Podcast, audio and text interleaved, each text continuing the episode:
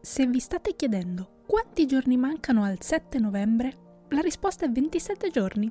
Vorrei aggiungere che durante quei 27 giorni leggerò questo libro per la millesima volta, solo per cercare di riempire il vuoto che sto provando.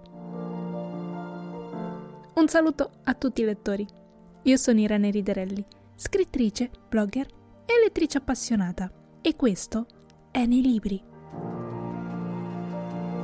Lo so, sono pienamente consapevole di non essere l'unica a fare il conto alla rovescia. E ad essere onesti, ho iniziato a farlo la settimana subito dopo aver iniziato il primo libro della saga di Fourth Wing di Rebecca Yarros. Probabilmente molti di voi hanno già letto questo libro e questo episodio potrebbe essere solo un gentile promemoria di Violence. Ops, voglio dire Violet Exaden ma per quelli di voi che sono indecisi se dare o meno una possibilità a questo libro, spero che l'episodio di oggi vi aiuti a prendere una decisione.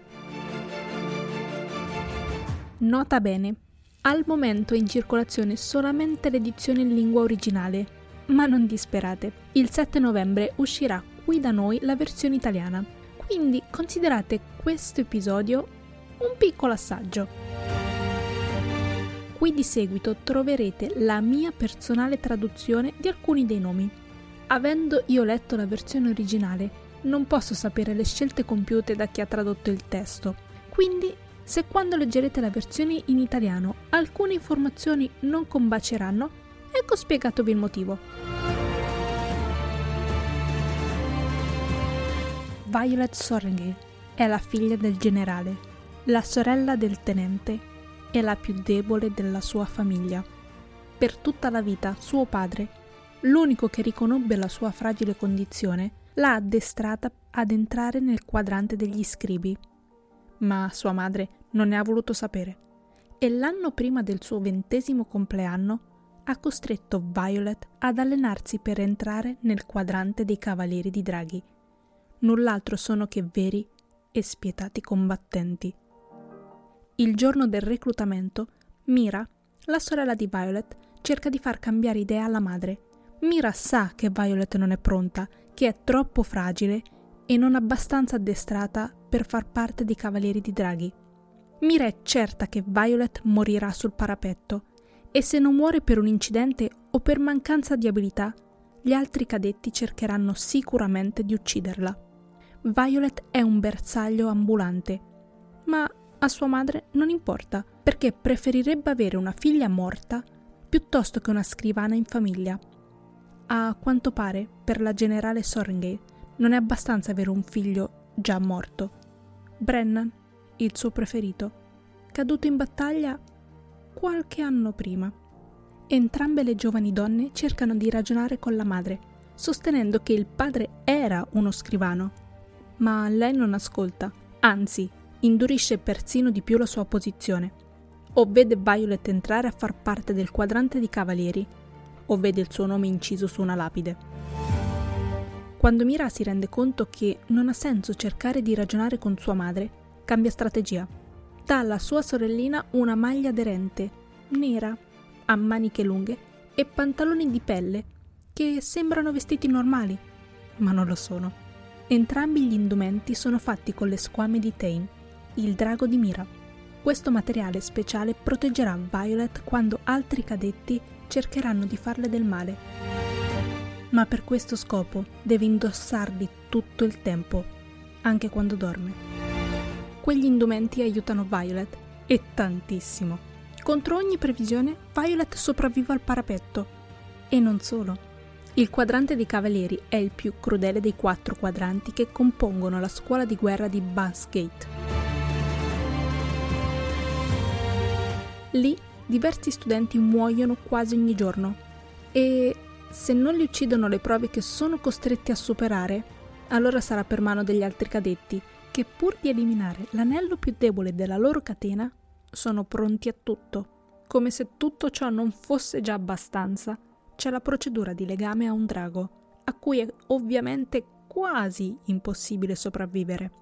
I draghi scelgono solo i più forti E lo fanno perché per poter trasferire i loro poteri al cavaliere, quest'ultimo deve essere incredibilmente resistente e forte. Tutte cose che Violet non è. Ma più a lungo Violet sopravvive nel quadrante, più scopre la sua vera forza. Lei è resiliente. Non lascia che i suoi difetti ostacolino il suo obiettivo principale, che è sopravvivere. Violet si sarebbe aspettata che il suo migliore amico, Dana Ethos, il leader della sezione fiamma del secondo squadrone, la sostenesse. Invece Dane vuole solo portarla via dal quadrante. Non manca di ricordarle costantemente quanto sia fragile e quante poche siano le probabilità che un drago la scelga. C'è però una persona che osserva Violet da vicino e che sembra essere l'unica che la vede per la ragazza intelligente e forte che è. Quella persona è Xaden Riorson, qualcuno da cui Violet dovrebbe stare alla larga. Il padre di Xaden era il grande traditore e colui che guidò la ribellione. I figli dei ribelli sono stati arruolati con la forza come punizione per i crimini dei loro genitori e Xaden è uno di loro. A peggiorare le cose, la madre di Violet è stata colei che ha ucciso il padre di Xaden. Quindi non c'è dubbio che Xaden cercherà di vendicarsi su Violet. O forse no. Quando Violet scoprirà che tutta la sua vita è stata una grande menzogna, sarà abbastanza forte da cambiare idea, affrontare le conseguenze di quella bugia e schierarsi con coloro che un tempo riteneva nemici oppure sceglierà di rimanere nell'unico mondo che ha sempre conosciuto cercando di cambiarlo. Ho cercato di fare del mio meglio per non rivelare dettagli che avrebbero potuto rovinarvi il finale della storia e per mantenere la recensione breve e concisa, ma devo ammettere che è stata davvero difficile, perché questo libro è qualcosa di veramente sorprendente ed è praticamente impossibile coprire tutta la sua grandezza in così poche parole. Quando ho comprato questo libro non avevo troppe aspettative. Avevo letto alcune recensioni che lo descrivevano come un discendente di una corte di spine rose della Mass. E anche se diverso, posso dire con mia sorpresa che è davvero il degno erede. La storia è oltremodo avvincente. Violet trae forza dalla sua debolezza, non ha mai la pretesa di essere come gli altri cadetti, oggettivamente più forti di lei.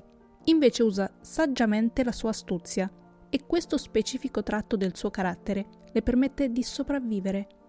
E non solo. Xaden nella mia mente è la versione loquace di Asriel. È davvero il finto cattivo ragazzo che, sono abbastanza sicura, molti di noi vorrebbero avere nelle nostre vite. Dico falso perché in realtà è un uomo gentile e buono, che è costretto a indossare un'armatura per proteggere se stesso e coloro che lo circondano non posso dire troppo su di lui, perché non voglio, né posso. Ma fidatevi di me, amerete questi due insieme. Prima di salutarvi, vorrei ricordarvi che Iron Flame The Empyrean, il sequel di Fourth Wing, uscirà il 7 novembre, quindi vi consiglio di preordinare la vostra copia. Questo invito è chiaramente rivolto a tutti coloro che hanno letto Fourth Wing in lingua originale e non vedono l'ora di mettere le mani sul sequel. Per tutti gli altri, come vi dicevo prima, il 7 novembre segnerà il debutto in questo fantastico mondo. Grazie per essere arrivati fino alla fine dell'episodio. Spero vi sia piaciuto. Fatemi sapere che cosa ne pensate, se l'avete già letto o se lo farete nei prossimi giorni. Come al solito, ci vediamo la prossima settimana.